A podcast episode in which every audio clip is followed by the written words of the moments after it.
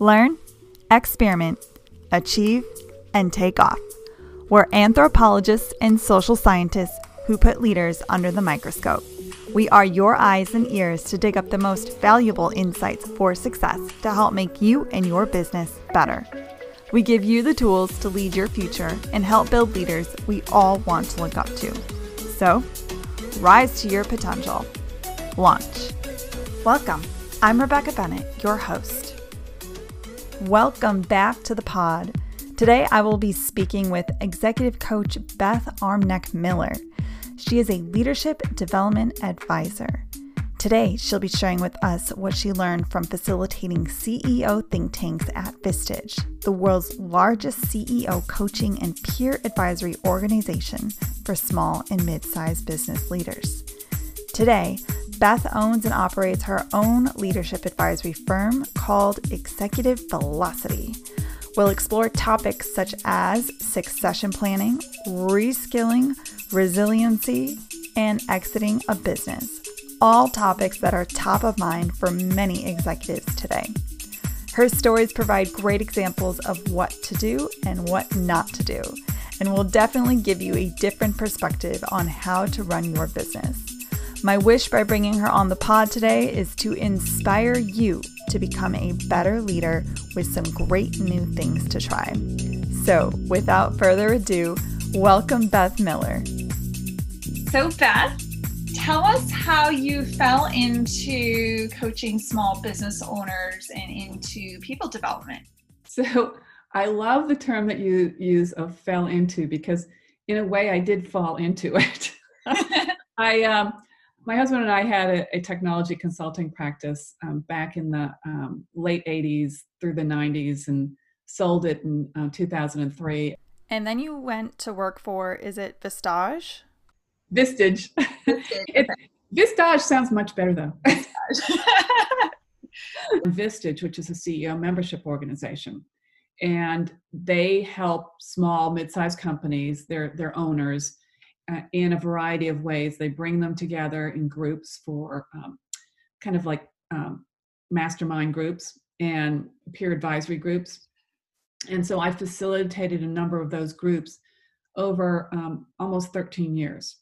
And through that time, I also coached them individually, which was was also part of the program. So that was kind of my introductory into coaching and leadership development um, back in 2006, and I immediately found my calling. Now I really focus on the people side of of the business, mm-hmm. um, the the talent, um, making sure that that they have the right people in the right seats at the right time uh-huh. doing the right things. Vistage is, is considered a think tank or, uh-huh. or a peer advisory group. So you um, basically there were 12 to 16 Vistage members in a group, and they would meet on a consistent basis, just like a, a board. Uh-huh. Um. They would meet monthly, and it was a place where they could bring significant issues um, to their peers and get advice. Um, there's there were no competitors in the group, so it was a real safe place to bring bring issues and and get unbiased opinions. Mm-hmm.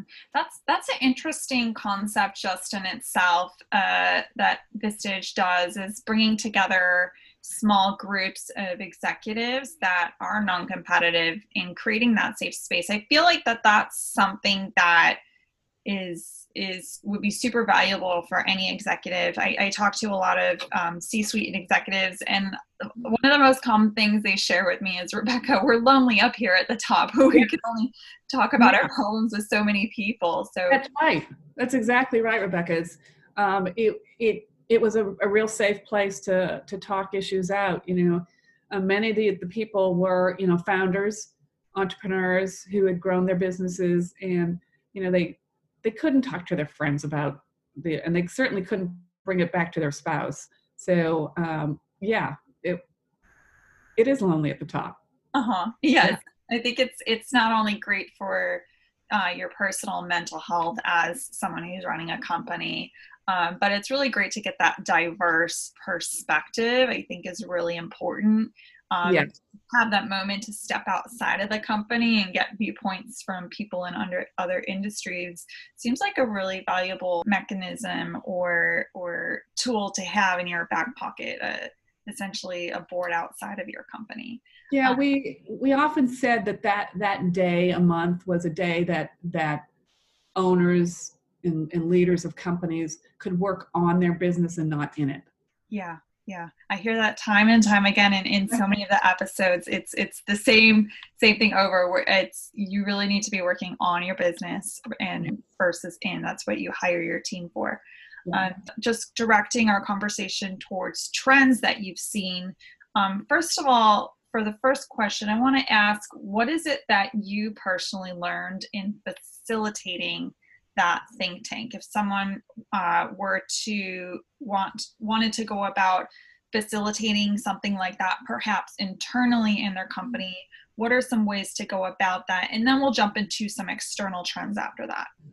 Well well the, the first thing that was really important is that um, the individual was given the opportunity to present the, the issue in in a way and then ask for specific feedback, meaning, you know, what direction should I take? Um, or um, here, here are the options. How would you rank the options? Okay. Then, before the group could give them feedback, they had to ask clarifying questions that would would round out the information before they provided uh, feedback. And one of the one of the rules we always had was it can't be a Jeopardy question. So have you tried X is not a question. It's it's you know what have you done? How have you done it? You know who have you who who's helped you, etc. So um, none of those those um, Jeopardy questions were allowed, and it got to the point where the group knew the, the norms and would self facilitate they you know they uh-huh. they'd say wait a minute you can't you know that we're not not at the point of giving recommendations yet yeah it's so easy to jump want to jump straight to the recommendation but right. you have to really understand the problem first and take that time yeah exactly and of course you know sometimes it was um, opinions and other times it was um, coming from experience you know mm-hmm. somebody else might have had a similar experience mm-hmm. yeah all right. So going moving on, I want to look at kind of in these these conversations that you've had with high level executives over your career. Are there any uh, are there any kind of key recent trends that you've picked up on about things that uh, high level executives are thinking about in regards to their their business that you'd like to share? Yeah, I mean, obviously, um, the environment that we're in today is very different than six months ago. So um, what what's on their mind today is is obviously very different, mm-hmm. and it depends obviously on um, the industry that they're in. I mean, some some industries are thriving. Um, telemedicine, you know, that the companies that are in that space are are doing very well. Mm-hmm. Uh, but there are other spaces where where it's it's been harder, like staffing companies where hiring is has dropped and so you know people aren't needing recruiters and mm-hmm. and um, temporary staff. So there's there's a real mixture. Um, when i spend time with ceos and executives today i always want to check in with them from an emotional standpoint first as to you know how how are they doing? Because most of the most of these folks that i work with this is their livelihood. You know they're not, they're not a hard gun. Most of them their most of their financial wealth is is tied up in the company. So a lot of them are very stressed and it's it's really important that they take care of themselves first before they try and take care of their employees.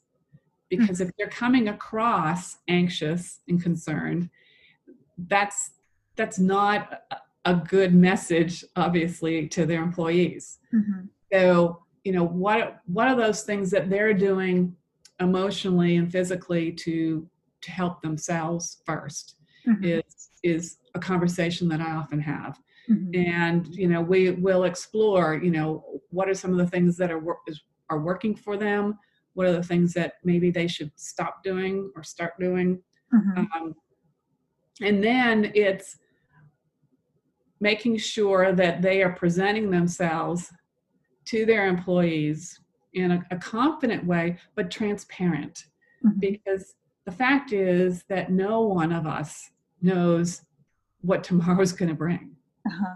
It's so fluid right now. Mm-hmm. So the the CEOs and leaders that I work with today, they they have they have plan A, B, and C already set, mm-hmm. and and they know what what to look for externally that will require them to move from A to B or from B to A. Mm-hmm. And they are really transparent with with their employees on what those things are. Mm-hmm. So that the so the employees understand that there's a plan and that there's there are other plans based on changes. Uh-huh. So that what the, the point is to try and build confidence in the employees mm-hmm. uh, because if they don't have confidence in their you know they're fearful and anxious they're not going to be productive of course of course that makes sense i'd like to move into uh, succession planning um, right now i know you have quite a plethora of experience in in operating in that area and before the this episode we were having a conversation you were telling me that um, at least it was a mind shift for me, but to think about succession planning as essentially resiliency. Can you talk a little bit more about your experience in helping companies in that realm and how to connect that to resiliency? Yeah, so um, one of the things I think we chatted about was the fact that uh, oftentimes the the hardest part of a succession plan is getting the owner founder to understand what it's going to look like on the other side. What their whole life has been built around um, the company building the company nurturing the company. It's their baby and many of them have have no idea what what it's going to look like so I work with them to start imagining and planning for what it's going to look like on the other side. So so that's that can be a six month to a year process. Oh, wow. Uh, then while they're doing that, then we st- actually start the succession planning process. Mm-hmm. And so you need to make sure that you understand the key positions in your organization today as well as in the future based on your strategic plan. And then you need to understand okay, if, if one of those positions suddenly is empty for some reason, that you have somebody ready internally to fill that position. Mm-hmm. So a lot of it has to do with with development of of um, your talent and making sure that individuals are ready to step in versus stepping in and not being ready mm-hmm. which is oftentimes what what i find happening is mm-hmm. and and that's generally when i'm called in because that person needs some coaching right right yeah. it's a big step yes exactly yeah mm-hmm. so so that when you have that succession plan and you're implementing it because it's it's a it's a process you, you put a plan together, but you got to redo the plan every year. And you got to make sure that the development is taking place of, over, over time. But it provides you with, with resiliency as an organization. It's um, I also look at it as as uh, risk mitigation. That you know you're you're managing the potential risk of an an empty position that's critical to your organization. Mm-hmm. One of the things I was thinking about is you were mentioning that is oftentimes you have this um, visualization of the type of person that would be ideal to succeed in a certain role. And Mm-hmm. let's say you just don't currently see that person with that potential at your company. Tell me if I'm wrong, but I would imagine that it would be important to groom someone internally anyway. So at least you can put them in that position in the interim while you're still seeking that external talent. Would that be an appropriate? Yeah, yeah, it certainly would be. Um, and there, for instance, I'm working with a um, client down in Florida right now, and and they've part of their business uh, proposition is is technology, um, but it's not the it's not the core, but it is it is critical, and they've got basically three directors, but they don't have a CIO Mhm. and I've been working with them to to determine does one of those three have the potential to to be prepared to be CIO in the time that they actually need a CIO Mhm. and and the answer is not really so so now it's okay well we need to then start looking externally Uh-huh. and and the whole idea would be to bring somebody in that was fairly mature and probably towards the tail end of their career Mhm. because the others others are in their late 30s early 40s and and train you know train them have have a true leader from a technology perspective and then from those three you can identify in maybe five years somebody that would would be able to step in Mhm. So, one of the scenarios I was thinking about is if you put one of those, say, three directors in the role as interim CIO, mm-hmm. if you if your timeline just hasn't lined up perfectly where you've spotted that that person yet, okay you add, you add these responsibilities to the role, the additional title.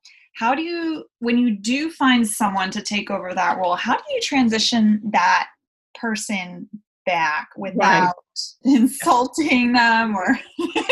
so i mean a part part of that is being really clear with with the person that you know this this is an interim thing you know that you know we we are looking for somebody and and to be clear as to what are the things that is that person missing and and that's why they that they have to go externally Mhm. uh, you know it's not it's not impossible for for somebody to you know fill those those those big gaps Mhm. um, so you know just be transparent with them let them know here here are the, the gaps and while we're looking if you can fill them cool Mhm.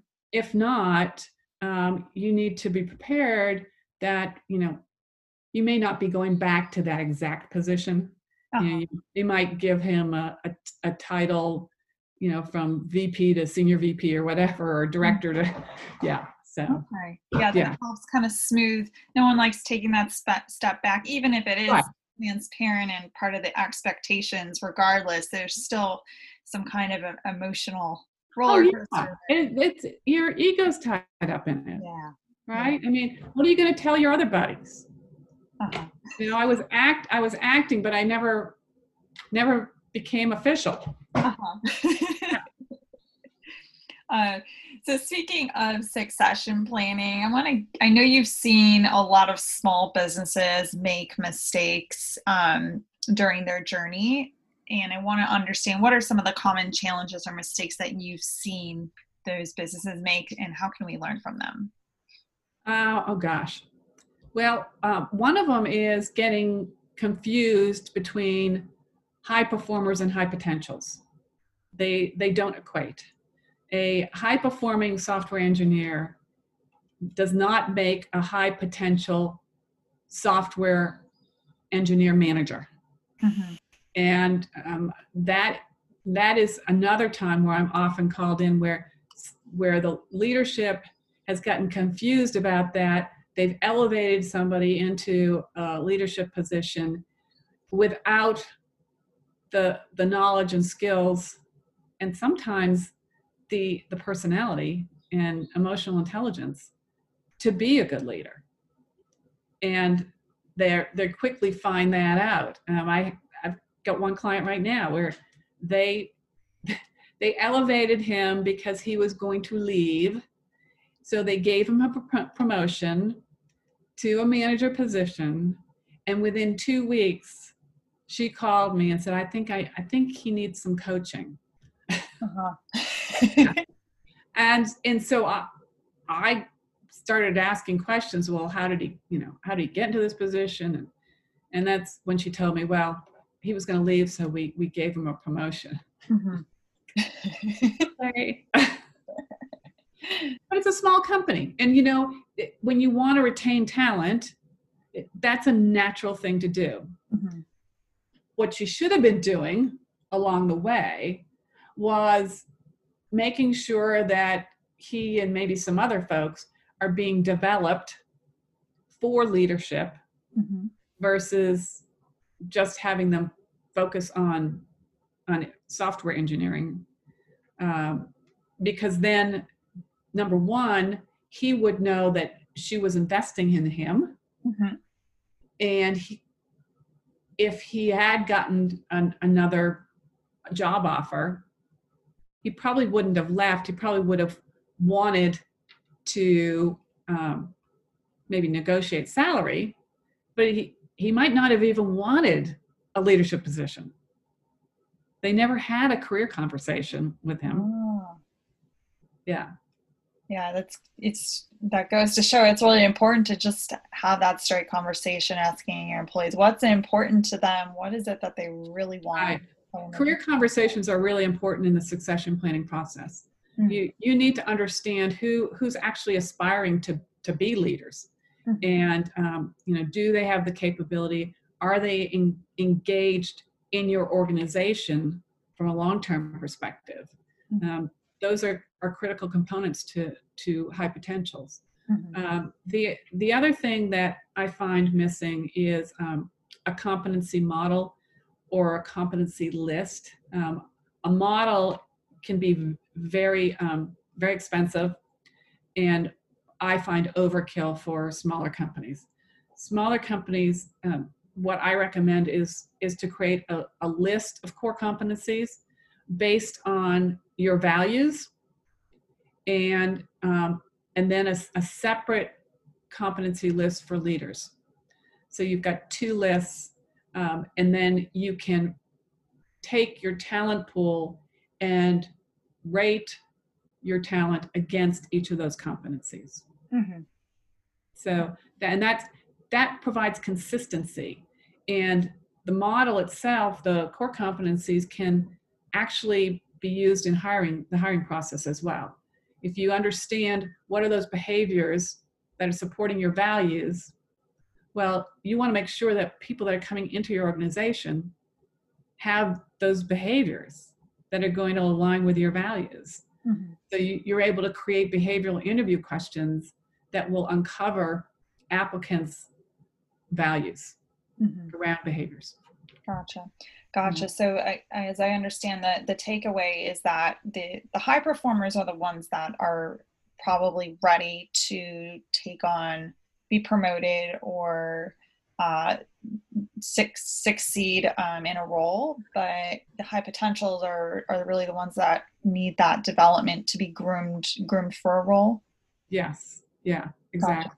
And what uh, there's a, a model, a nine box model that's used um, to to chart employees' uh, performance and potential. Mm-hmm. And it's it's a, it's a method that's been around for a long time but it, it helps you visually to say, okay, we've got you know some high potentials and high performers in the upper right hand uh, corner, and then um, and then we might have somebody down the lower left corner.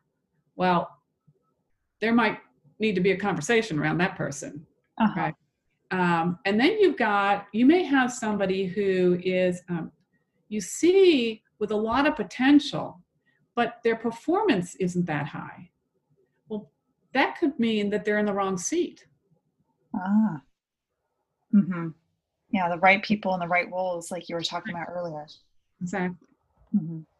Um, so we talked about the kind of common mistakes of of succession planning and just really trying to understand who are the right people to pick and how to groom them. I was wondering in your career if you've come across any best in class examples of companies who really have gotten it right. Yeah, um, I, I'm in the process of writing this uh, book for small businesses on succession planning, and I use two two exam two real life examples. Um, one who really did it right, and um, you know he started. He realized that he wanted to retire at 65. So at 60, he started to identify who his potent his his successor would be. Um, he got his successor actually in, involved in Vistage, so that was part of um, his development. Mm-hmm. Was um, working with peers outside of, of the organization. And along the way, through that five year period of time, he started to step away from, from the business to the point where at the end of those five years, he was only at, at work one day a week. Mm-hmm. Um, I call it becoming replaceable. And he became replaceable what that did for him was when it came time to sell, the value of his company was was greater because he had a full team in place that was were ready and prepared to move the company forward after acquisition. Mm-hmm. And he got an all cash deal, which is very unusual. Mm-hmm. He also had no earnout. So he was able to get all his money at the time of closing, which is extremely unusual. Yeah, I would say so. very, very unusual. But he did it right. Um, the the flip side of it was a, a gentleman who had a um, company about the same size. It was a, a contracting consulting kind of company, um, and he had it all up in his head.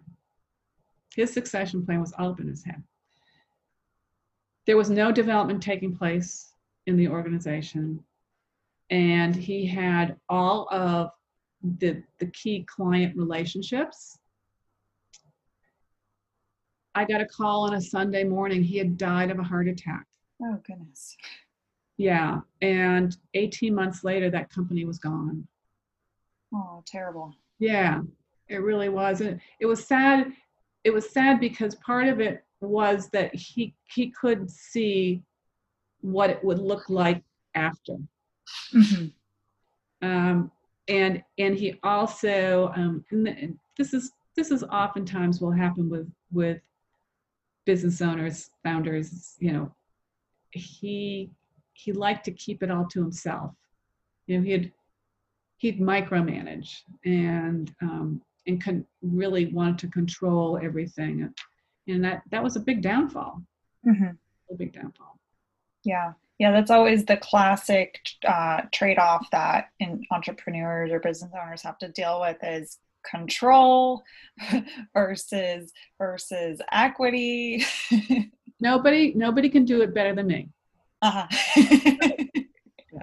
it's it's yeah it's nice to have that balance and just if you're able to share your company with your employees I, I, yeah you're right i think it makes a better it gives it an opportunity to to move forward um gives it a future yeah and the, yeah the nice thing about um, the other gentleman who did it right um, he he was really good to his employees he made sure um, that when the sale happened everybody benefited.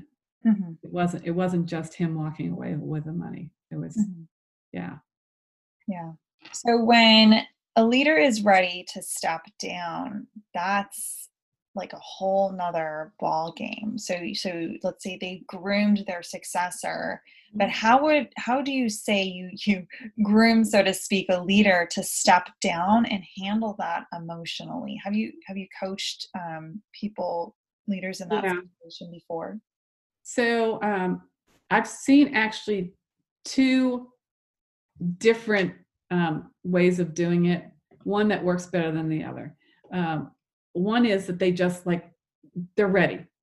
They they're done and they've they've got their successor and they walk away. Mm-hmm. Um, now, the problem is is that things can start happening if they don't have some sort of um, method of checkpoints, just high level checkpoints. Mm-hmm. And um, there was there was a woman that I, I worked with where um, she didn't have that, and it it came back to bite her, and she ended up having to fire the guy, and and end up going back into the business oh, at a time when she really didn't want to. Mm-hmm. So it's important that you that they have um, some sort of dashboard and you know two three four metrics that they can look at to make sure that it's going in, in the right direction.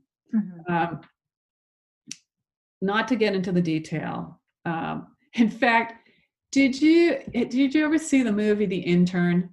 Yes it's one of my favorites. I saw it the other night and i thought that girl she needs a coach. Um, she was so into the details and that's why the investors wanted her to bring in a ceo mm-hmm. it was she was nobody could do it better than she could. Uh-huh. and, right? And um and the, the fact of the matter is if if you want to you know grow your company and then be able to exit it uh-huh. you've got to make yourself replaceable. Yep yeah so um, it's it's really important that they have that that the mindset of i'm i'm ready. I know what's what's next for me. Uh, we'll, we'll explore things like you know okay how what are you doing in the community? What kind of volunteer work are you doing? Um, you know what kind of hobbies and sports activities and family and the, the gentleman who who did it right he he was heavily involved in his church and he also was very involved with his grand he had grandkids and wanted to spend more time with them uh, traveling. And so a lot of a lot of his his time was especially in the summer months was was traveling with his with his family his grandkids. Uh-huh. so, so you know it's it's finding it's finding that next passion yeah, yeah. Yeah, I would imagine it's important when you step down from a role to at least have one thing to look forward to that you're passionate about. Mm-hmm. Um, so starting that self exploration journey before you step down, even if it's something as simple as just spending time with family, because um, that that's immediate, that's right around you. Um, seems like like a great a great t- transition tool. I do know a few entrepreneurs who they've exited their businesses and they just take uh, a hiatus and have to transition. Um, uh, um, but yeah, it's uh, is to understand um, and keep some sort of routine. Ah, that, you know, right? You know, and most most entrepreneurs will. They'll figure that out. Um, because that's just part of their DNA. Yeah. Um, yeah. Of course. Yeah, I, uh, I resonate with that. It's my hard lessons learned uh, on the way to becoming a how do you say an effective entrepreneur is i quickly realized oh just rolling out of bed in my pjs and going straight to my computer is not going to work i have to have a little bit more structure to right. my day exactly yeah well, let's just especially during, especially during these COVID times. Oh, especially, especially. I yeah. Once I I got it together, I, I was much more productive. uh, so I want to talk about um, reskilling. The it's a hot word. Reskilling, upskilling um, in today's today's world and i want to get your perspective on what are some ways that companies can effectively upskill their employees mm. um, and kind of going beyond the traditional or online classroom one is Mhm. what modality is good for kind of what situation Yeah, well, I mean, right right now, I know that a lot of companies are trying to shift and get really creative on, um, you know, generating revenue and cost containment and things like that. Um, one one of the the great methods is um, job enrichment, and that is, you know, finding finding projects that will allow somebody to grow and expand. Off, and and generally those are are projects that will be uh, cross-functional. So it would you know give somebody exposure to finance, for instance, or marketing, um, or technology. That those those are kind of on the job learning. Um, they're they're productive because you got to do it, and it's not going to cost you any more money. Mhm. Um, but it's it's developing that that person. So that that would be one thing. Uh, the other is I'm I'm a big proponent of of mentors, and you know having having mentors both internally as well as externally.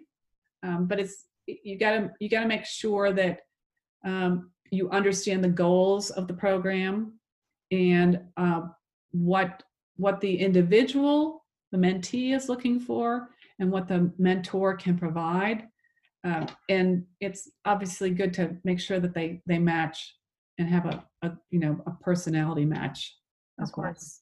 yeah yeah um, but those would be kind of the the the internal low cost methods Mhm. of of upskilling um, in from what I've seen Mhm.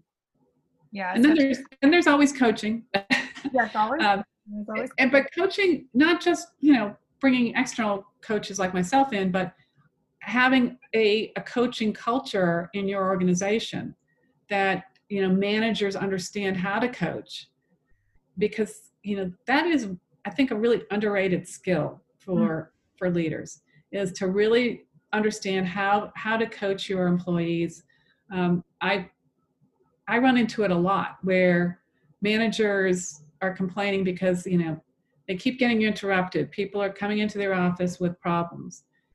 And and as i dig in i find out that's because they keep solving the problems and they're enabling these employees to keep coming back to ask ask for solutions uh-huh. versus responding with a question of okay well what have you tried so far Mhm. you know what's holding you back you know who who else could be helping you those those questions to get them to self-reflect and come to their own solution which they're going to own more since it- it's since it's their solution Mhm.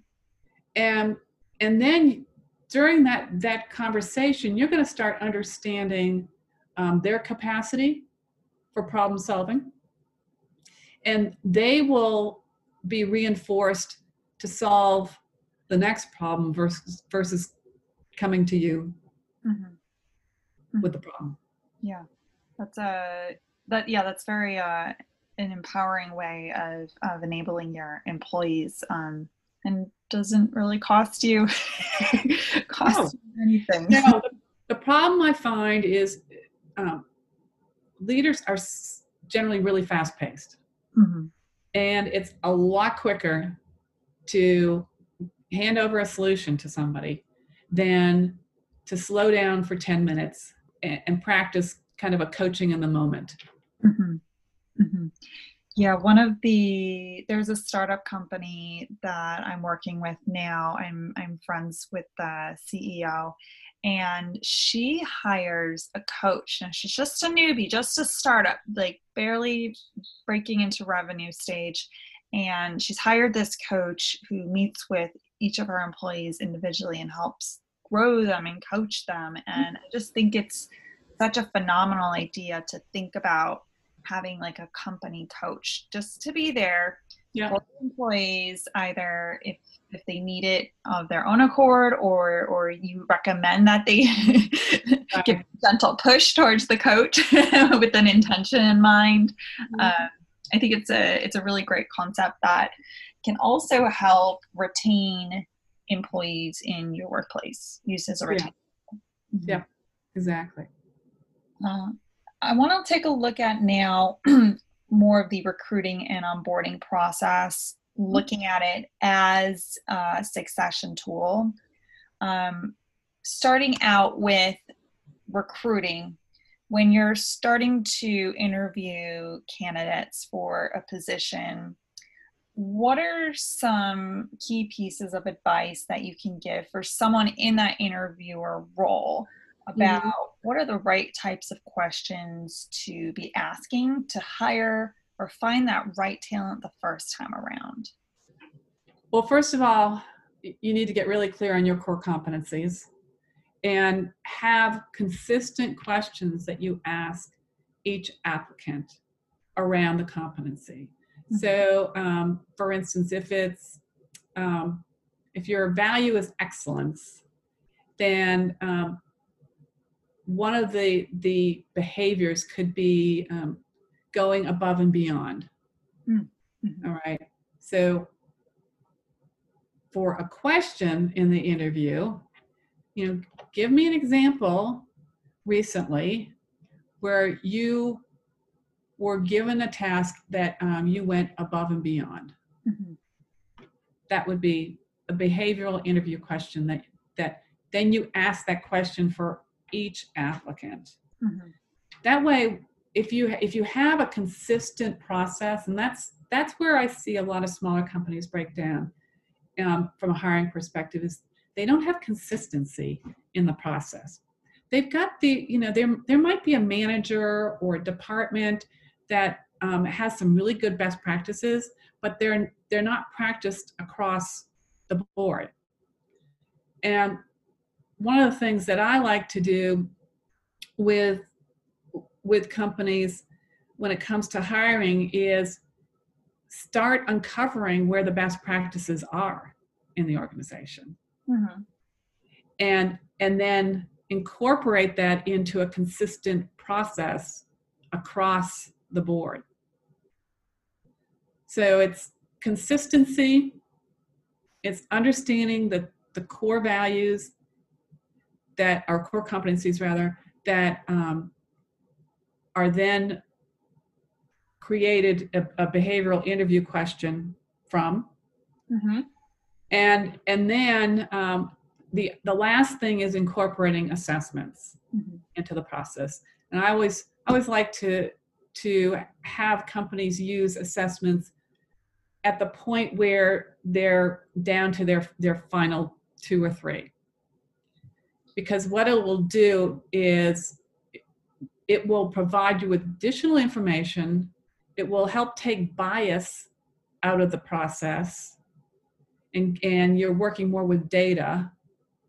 And it will uncover areas that you probably want to ask more questions about. Mm-hmm. a, based on the person and the the um, the job that's being being filled Make sure though that when you use that assessment that it's validated for hiring. And I, a lot of people love Myers-Briggs and DISC, neither of which are validated for hiring. Um, which means that it it is scientifically proven to um, forecast future performance mm. on a consistent basis. Mm-hmm so i guess my the takeaway is that from this that i i wanted to just reiterate is for our listeners is when you're interviewing putting together an interview for a candidate is to tie a behavior to a competency and yeah. essentially ask that candidate how they demonstrated that behavior that seems like a really simple model to yeah. follow to develop your question list and um, and I like that you mentioned um, to keep the questions relatively consistent throughout. That way, it's it's easier to compare when you when you do uh, inevitably come down down to those last two or three candidates. It's harder. It's at that point, it's it, the, the decision is much harder than picking from a wider pool. Right. Um, yeah. So using that data to help yeah. decisions. And be and and be really rigorous on those um, behavioral interview questions. Um, you know, there's there are a lot of websites out um, that will will help help people understand what are good behavioral interview questions and what aren't. Um, one of the things is is not to lead the witness. So um, a question like, um, "Tell me about a time when you managed conflict positively." Well, that's that's assuming that they did. Ah. Uh-huh. Right. Yeah. Versus, tell me about a time you managed conflict. Uh huh. Gotcha. That makes sense. Let's move into into onboarding now. We we covered some. We made some great ground over recruiting. I want to go into what does a good onboarding process look like from your experience. Well, it starts before they show up. Number one. So as as soon as that individual has accepted um, that's when you need to start um, interacting with them. And uh, the more interaction, the better. Uh, hopefully, during the interview process, you will have um, gotten some maybe personal information about them. You can't ask about personal information, but hopefully, it will have come up.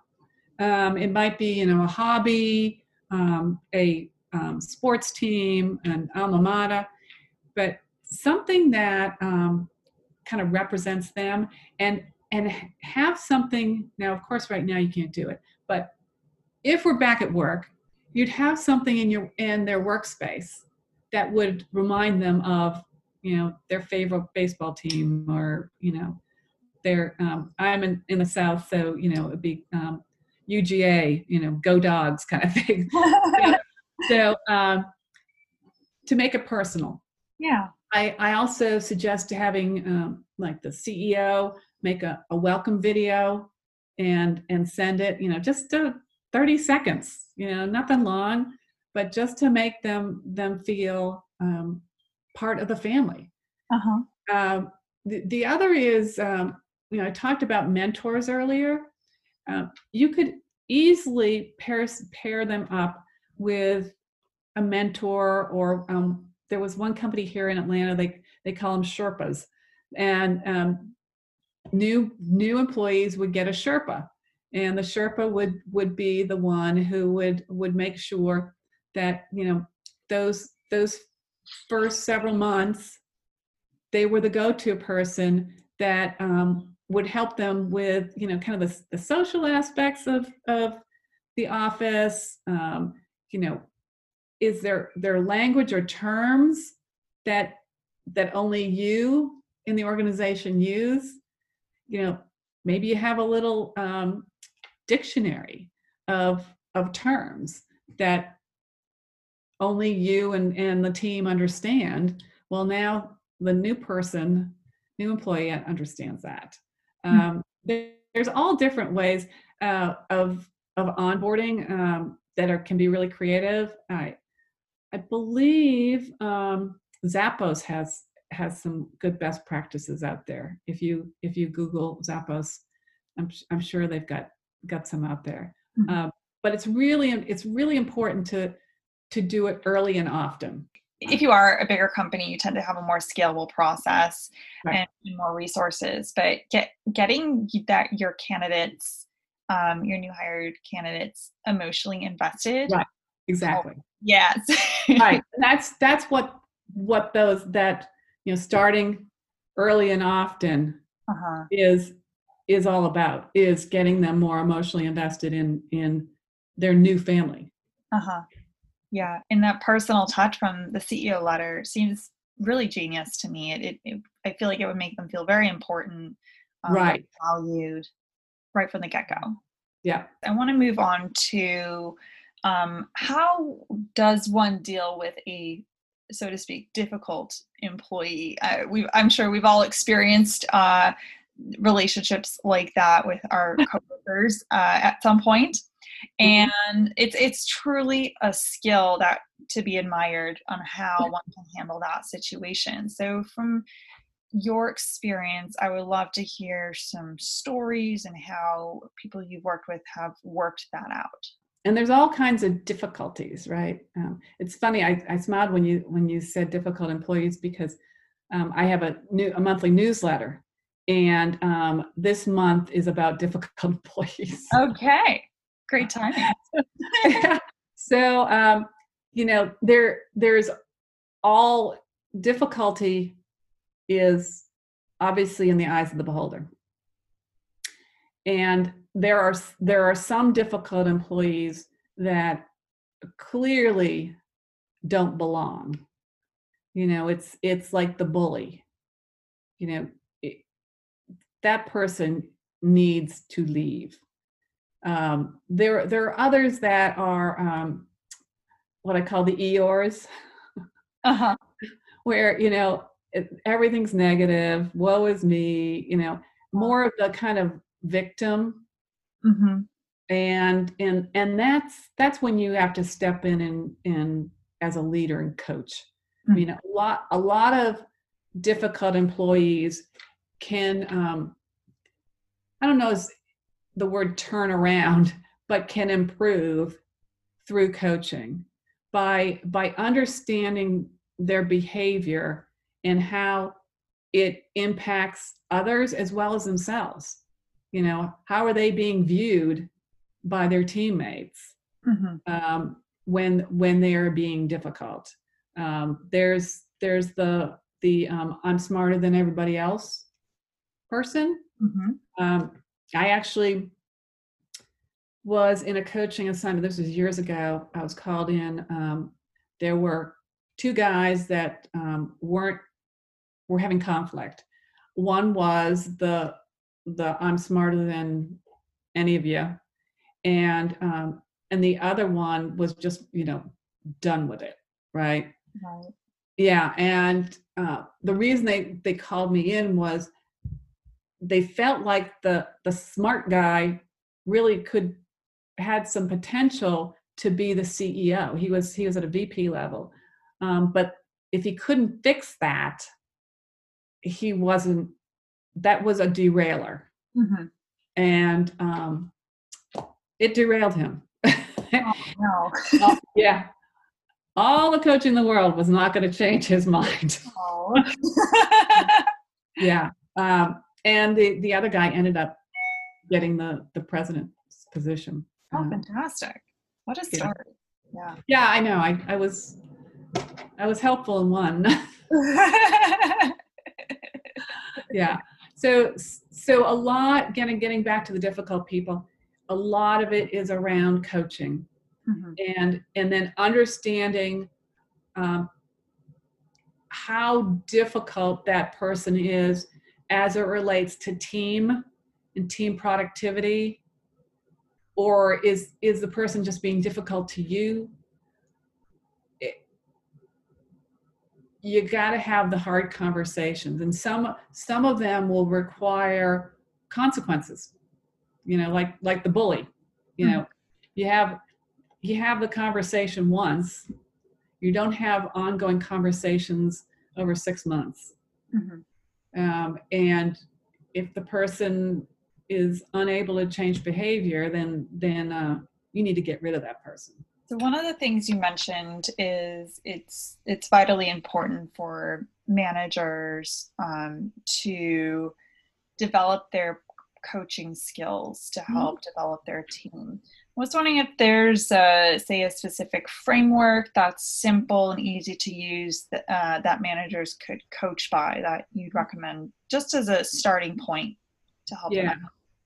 So uh, there's a, a book um, out there this is called coaching for performance i think is the the word uh, uh-huh. uh, the, the title but it's the model is grow so grow is goals so what is the goal of the conversation? Okay. R is reality. So you know what is happening now? O is options. So what kind of options do they have to get um, to get past whatever they're dealing with. Um, and then W is is way forward, which means what are you committing to the next steps? Mm-hmm. That seems like a very simple, easy to remember. Yeah. To start with. Yeah. I actually have on my website um, the model as well as a, a, lot of questions for each of those those phases. So if your listeners are interested, they can go to my website and download that. Definitely, definitely. We'll we'll connect them at the end for sure. I remember in a previous conversation I was having with you, we were talking about the number one reason why people leave their jobs is because of their managers. It's because of the people that surround them. And yeah. um, and a lot of times I hear it, it, basically the opposite statement, like why why are you with this company? And they'll say, oh, it's because of the people. Um, I was I was just in a conversation earlier today with with a woman who's having a really difficult time with her manager, mm-hmm. and you know she's like, I love this company. I said, well, you know, either you you help to fix this relationship or you have a, a difficult decision to make mm-hmm. if, if it's that hard mm-hmm. i think this conversation has been geared towards how already leaders can become better leaders but what if you're in a position where you're um, not necessarily the the head mucky muck right. and exactly. you report up to someone and that relationship is not so great what are some recommendations you can give to people to to manage up better to help improve that relationship yeah um, well obviously it's a it's it's a two-way conversation i mean mm-hmm. it's two people make up a relationship uh-huh. just like when i hear people getting divorced and i hear one side of the story it's like well but i haven't heard the other side. Yeah. right you know there the truth is somewhere in the middle. So um, you know in for instance in this this situation um, one of one of the ways that um, we're trying to bring the two together is in this coaching work that you know i am an external coach and i'm helping her specific to her her career but i'm not there day in and day out and so the manager needs to be her internal coach. So my job is is to actually help both of them in this situation. Right. Right. Um, now, if you don't have a coach, it, as kind of the, and I don't want to call it a mediator because that's really not what I'm I'm doing, mm-hmm. but um, a way of bringing you and and your manager together, then depending on the relationship, um, first of all, you've got to own it, and you've you've got to get the courage to ask some curious questions. Mm-hmm. To to just get curious about the behavior or the interaction that you've been having with that person that isn't working for you. Mm-hmm um, you know you obviously you can't go in accusing them or or judging them it's it's being curious and open to those those interactions mm-hmm. what what is what was it that caused them to to act in that way or say what they said mm-hmm. um, and hopefully that will will give you more information that may help you to understand the other person's position. Um, in the situation that I just mentioned, she we did a 360 for her, and her ratings and his ratings were pretty far apart in a number of competencies. So I, I said, listen, you need to go and have a conversation with him to understand how how he interpreted the statement and what was the data that he used, um, the experiences um, to to rate you that. Well, she did that, and apparently there were a number of them that he kind of backed off on, said, you know, I, I kind of misread that. So, and he he gave her some added information that was really helpful and so I asked her, I said, okay, so at the end of the conversation, how did you end it? And she said, Well, I thanked him that, you know, this was information that I didn't have, and he rarely gives me this kind of feedback. And I said, That's great. So we, we've we've somewhat reset it. It's not fixed yet, but mm-hmm. there's been a reset. Now, how do we move it forward? It's having making sure that you have more of these consistent conversations with him in in a productive way that will help build back the relationship. Mm-hmm. Yeah. Gotcha. Yeah, that's a, the way that you put that question um, without coming in accusatory, just taking a step back and trying to be as objective as possible. I think is Right. really helpful in that situation in order to be productive. Yeah, she she's a highly emotional person. So so one of the things we're working on is emotional intelligence as well, kind of managing her emotions Yeah. because she really wears them on her sleeve, Uh huh. and, and sh- she needs to to dial that back in certain instances. Uh huh. Uh, emotional intelligence is is situational. Yeah. You need to be able to read the situation and, and determine um, how to interact hmm with. Yeah, I think it's very much a learned behavior. That's something Yeah. that we're not born with this model of emotion intelligence naturally. We can pick up from from peers and parents and friends. But Yeah. when I first learned about that model, I was like, oh, there's an actual like model to go by to understand different types of people. This is super helpful. I wish I had this from the beginning. Yeah, exactly. Uh, so I want to shift the conversation over to uh, creating a nurturing culture. And there's two points I want to talk about um, psychological safety and uh, high accountability. So let's, for the first one, what is, how do you, in order to get people to speak up and have these conversations, say, with their managers, um, these open and honest conversations, you have to create that that psychological safety first what are some recommendations of how companies can can nurture that First of all, it doesn't happen overnight. Um, you've got to model it yourself as a leader. So, in in meetings, for instance, um, being open to ideas that you may not believe in, but making sure that they the person feels like they're being heard is is definitely one thing. Um, the the other is is that um, making sure that in in meetings again that there there is time for everybody to be heard. So that you know you've you've always got one or two people that are that are the outspoken and um, you need to facilitate the meeting in a way that everybody um, has time to to speak.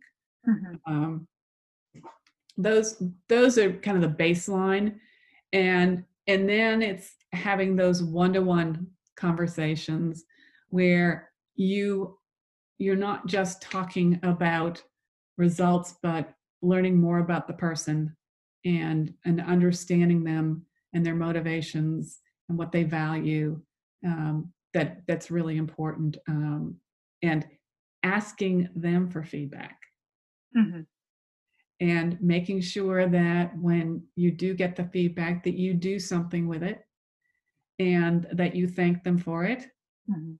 um, if you force asking feedback meaning that you you haven't developed a, a, a trusting relationship with the individual they're not for instance don't ask the question well how am i doing that's such a generic question. Mhm. the be specific with your question and say you know um, we've been working together for the last year. Um, what can i be doing differently to help you? Uh-huh. What should i stop doing? What Yeah. should i be doing more of? And that's more specific than how am i doing? Um, it's like it's like the check-ins on the zoom check-ins how are you doing well fine Right? Really gonna right exactly yeah Yeah, have those questions that you know the answer is going to end in, oh, good, fine. exactly. It's a stupid question. Yeah, small talk. So that was really interesting to learn about nurturing a culture of psychological safety and understanding that it, it, does take time to develop. So again, like everything else we're saying, start early. um, but I want to understand a lot of cultures from what I hear don't have that accountability that helps mm-hmm. make a company productive. Um, meaning we so often see things fall through the cracks and you're like wait, wait i thought you were on that. Well no i wasn't on that. You were on that or, or just people all of a sudden have temporary amnesia. Yeah. How do you how can a company increase that accountability culture? Well i am a big proponent of um, a technique process that was created um, by henry evans and he wrote a book called Winning with Accountability. And it's a four step process, and it's really simple. The first is to get really clear about what you want from that person. And in order to do that, the person needs to be able to repeat it back to you so that you you know that they actually understand it. Mm-hmm. So often we're we're moving really fast, quick, and we'll we'll shout out or or email somebody um, some sort of task that needs to be done. And they don't they don't get a clear direction and they go off and do it. And then they come back and it's two-thirds right. And then it's a week later it's late etc so clarity is really important the second one is to make sure that there's a commitment with a specific date and time. It's not end of week or end of day or as soon as possible. It's, I'll get this to you by noon Eastern time uh-huh. on Sunday the 5th. Very clear. Yeah, exactly um, and and that's something I I I now use really consistently with with clients. I'll say, you know, I will get this to you by X, mm-hmm. um, and if they ask, say to me, well, you know, I'll get something to you by you know Friday. I'll say, well, what time Friday? Because you know, I I just need to plan my my day accordingly. Mm-hmm. Um, the the next thing is there needs to be just one person that owns it. It can't be the marketing department, right? Uh-huh. It's, it's Rebecca. Right. Okay. And then the third, the final one, fourth is um, make sure that if there are other people that have input that you need to make the commitment, that you communicate to them that I need to have this by by X. Mm-hmm. Yeah. So making it making it um, visible. Yeah, definitely having those uh, clear deadlines or checking points seems yeah. important. Um, in addition to the clarity yeah. Of, and, and not rushing that. I think yeah, making making the time for that, mm-hmm. giving people permission to ask questions. Yeah.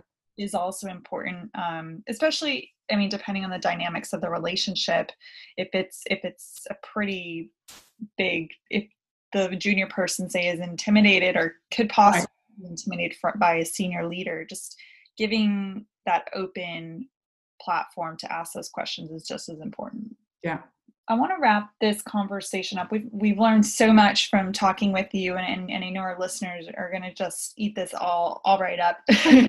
I want to wrap this up with obviously the the hot topic of the day on leading through COVID 19. Mm-hmm. Uh, as I understand it, your work has uh, shifted slightly to helping leaders maintain their energy and resilience during these challenging times. Um, so, why don't you share with us a little bit about the work that you're doing now? Yeah, um, it's it's interesting. I've early on it was was focusing on their mental health and emotions um, because it, everybody was trying to wrap their head around what was going on. Um, it's transitioned now to people are starting to re-enter the workplace and um, their employees are in different places as it relates to reentry.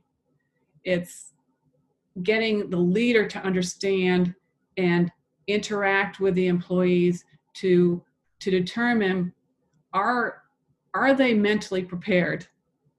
Are do they feel safe reentering?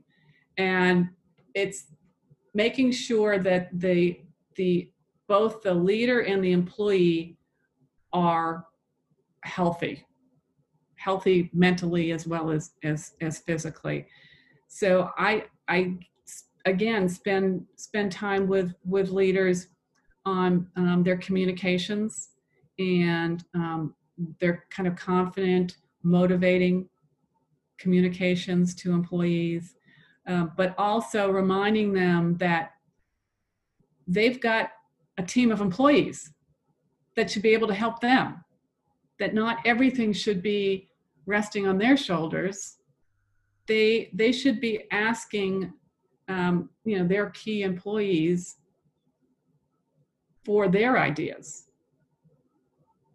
And the the smaller the organization i find the the more the the leader feels like that they have to shoulder it all. Mm-hmm. the the the larger the organization they've got more um, managerial capacity.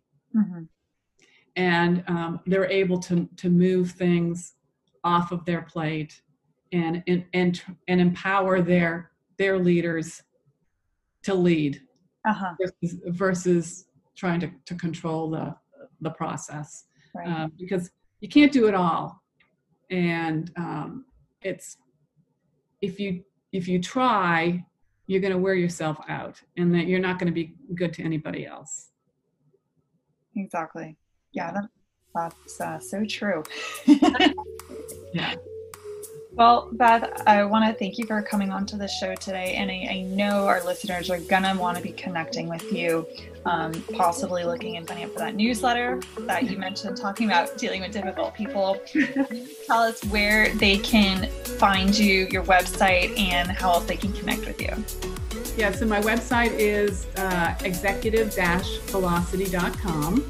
And uh, there is a, a, resource page that's got all sorts of downloadables, and, and um, you can sign up for the newsletter there as well.